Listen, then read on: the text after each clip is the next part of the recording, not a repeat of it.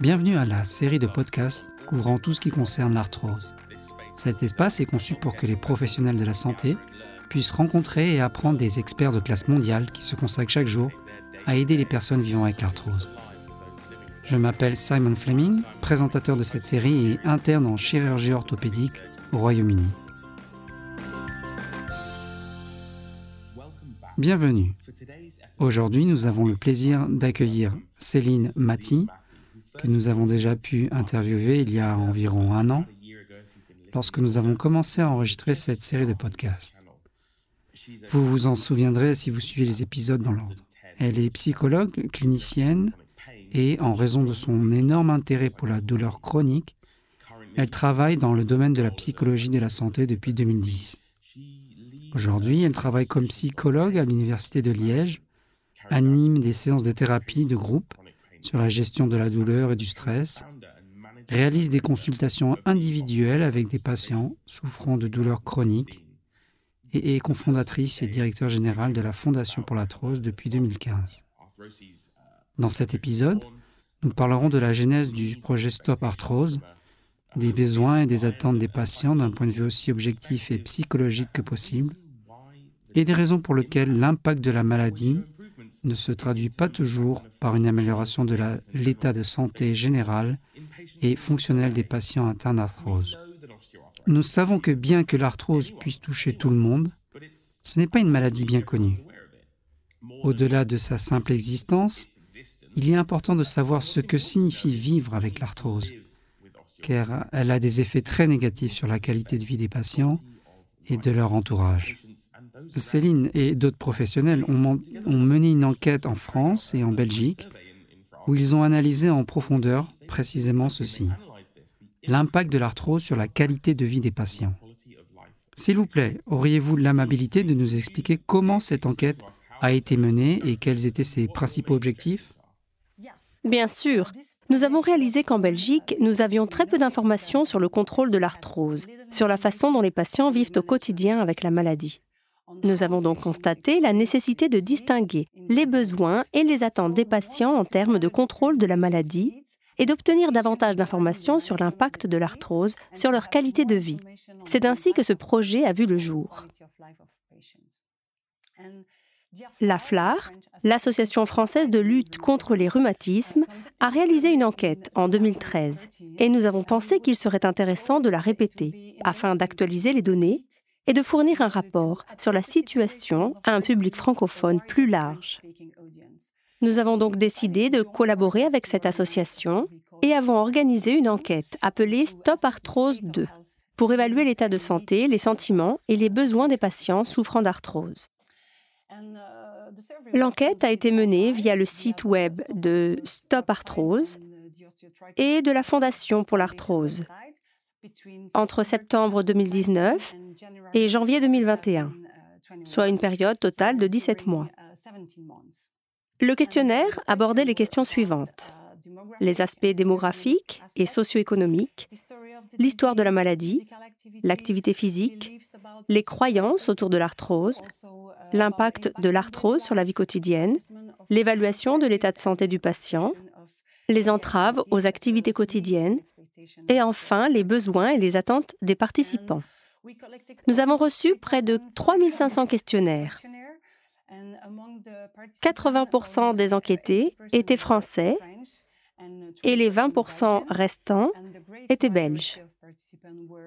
La majorité des participants étaient des femmes et l'âge moyen était d'environ 60 ans. Selon les résultats, et comme nous nous y attendions, la douleur est la principale source d'inquiétude des patients souffrant d'arthrose et le pire aspect de la maladie. En analysant les réponses, nous avons constaté que l'arthrose a un impact majeur sur la qualité de vie des patients et constitue un obstacle considérable dans leur vie quotidienne. 30% des participants ont besoin d'aide pour les activités quotidiennes comme le jardinage, les petites réparations, le ramassage et l'ouverture d'objets, les courses et les tâches ménagères, entre autres. D'autre part, 70% des patients ont mentionné des difficultés pour marcher. C'est pourquoi Stop Arthrose nous montre que l'arthrose affecte la vie sociale de manière très significative. Elle réduit le temps de loisirs et la réalisation d'activités professionnelles, ce qui n'est pas facile pour les patients, car cela peut modifier leur mode de vie et leurs habitudes. Nous avons également observé que 64% des personnes interrogées ont une moins bonne estime d'elles-mêmes à cause de la maladie et que 80% pensent que l'arthrose a un effet négatif sur leur morale. Il s'agit d'un pourcentage très élevé. Il ne faut pas oublier que cela peut nuire à leurs relations sociales. D'autres données intéressantes sont qu'un patient sur quatre a signalé des problèmes dans sa vie de couple et qu'un sur trois a des difficultés à avoir des relations sexuelles. D'autre part, je pense qu'il est important de noter qu'un patient sur deux se sent très fatigué à cause de la maladie. 50% ont déclaré avoir des difficultés à s'endormir et 70% ont déclaré ne pas pouvoir dormir la nuit. La fatigue est très fréquente dans les cas d'arthrite, mais elle est nouvelle dans les cas d'arthrose. En résumé, l'enquête montre que l'arthrose pèse lourdement sur la santé mentale des patients, affectant leurs relations avec les autres et leur qualité de sommeil. Quelle donnée choquante Vous avez mené l'enquête à deux reprises. Y a-t-il des différences notables entre la première enquête et la plus récente? Eh bien, la vérité, c'est que nous avons obtenu presque les mêmes résultats dans les deux enquêtes. Il n'y a pratiquement aucun changement significatif, à notre surprise, et à notre déception, car cela signifie que nous n'avons pratiquement pas progressé en huit ans.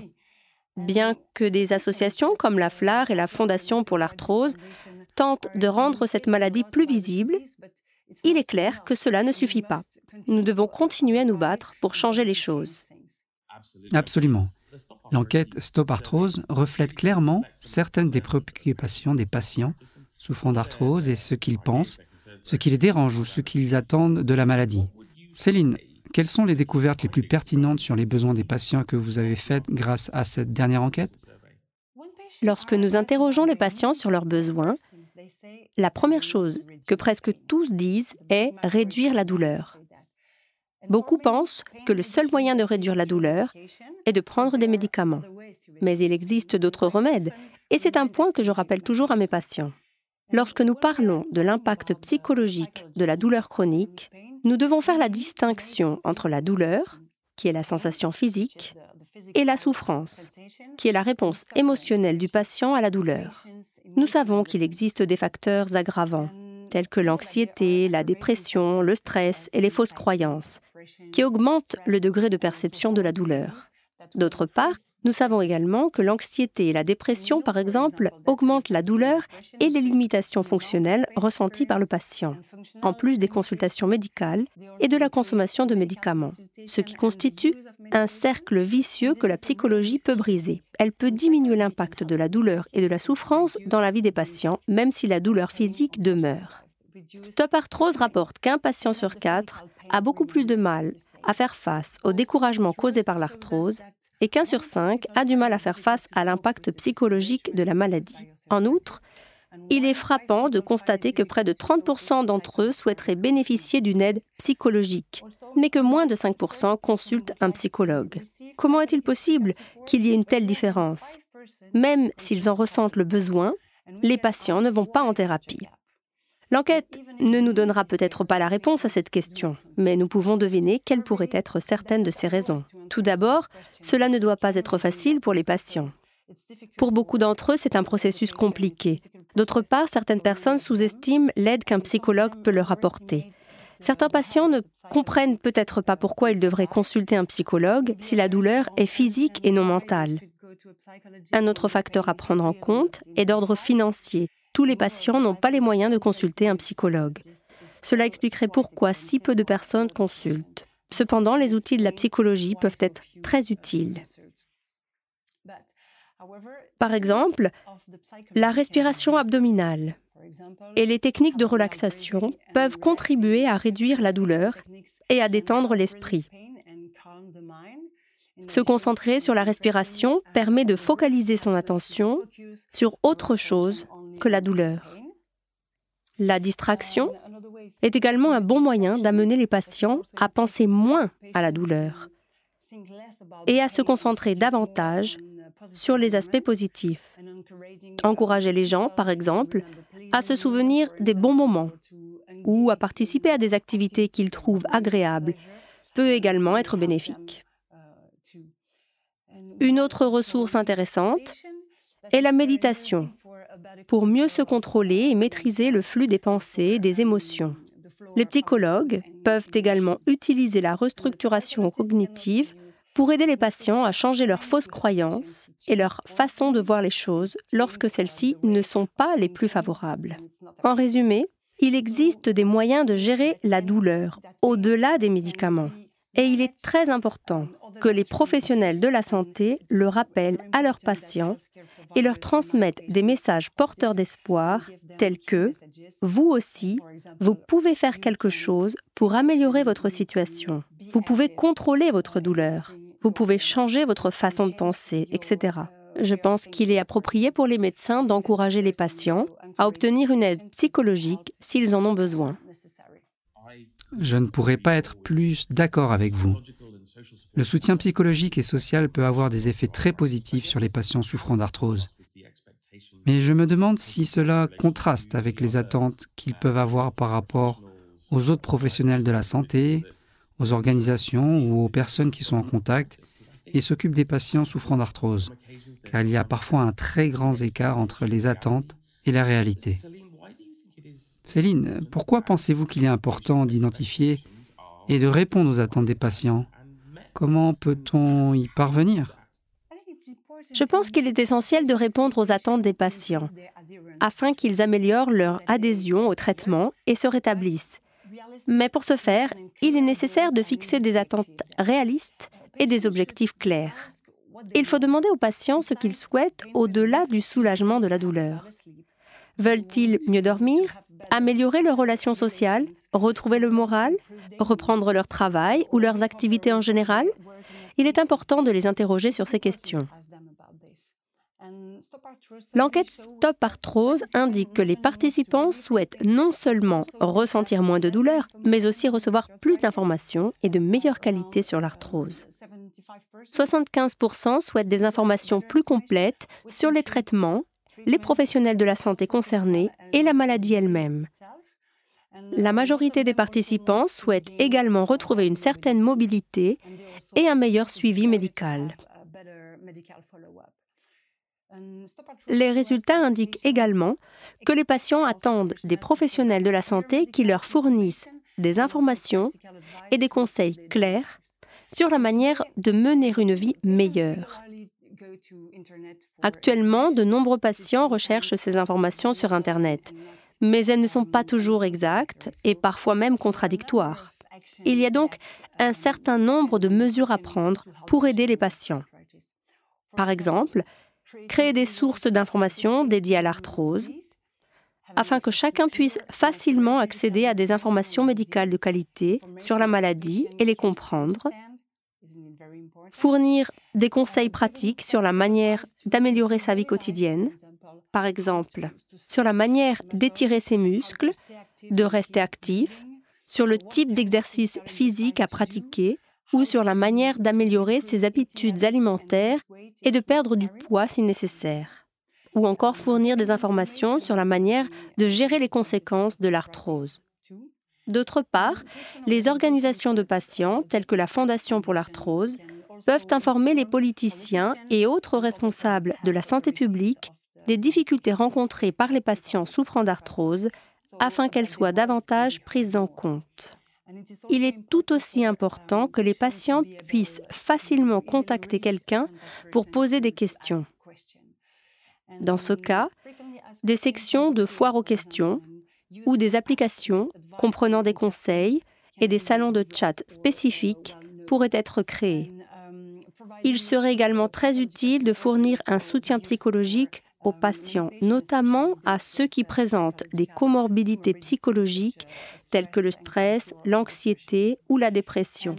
Une autre façon d'aider les patients serait de financer la recherche par des subventions ou des prix afin d'accélérer les progrès et le développement de nouveaux traitements.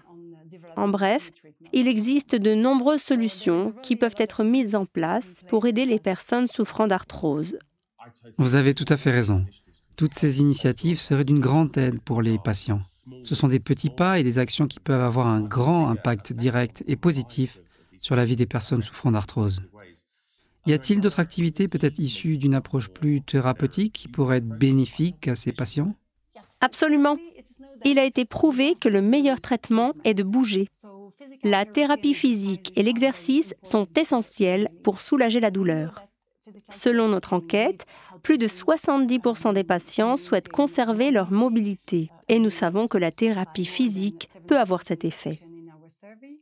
L'exercice peut également réduire la rigidité et aider à contrôler le poids.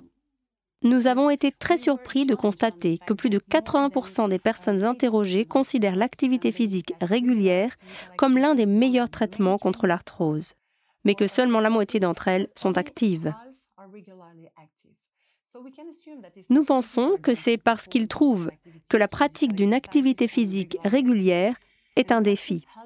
Et une façon d'y remédier pourrait être de planifier à l'avance le type d'exercice à faire et où quand, comment et pendant combien de temps le faire. Cette méthode pourrait les inciter à bouger davantage. Pour ne pas perdre la motivation, les patients doivent choisir leurs activités avec soin.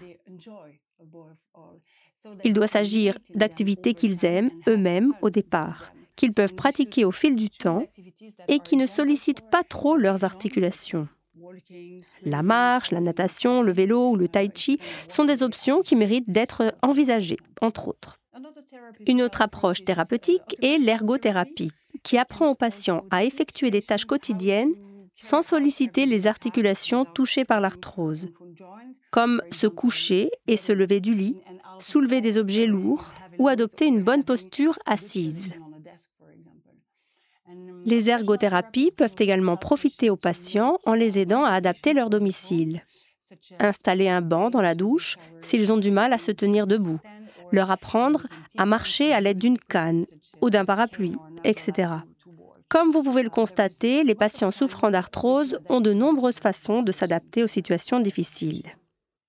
Il ne reste plus grand-chose pour terminer l'épisode, alors j'aimerais vous demander ce que je demande à tous mes invités.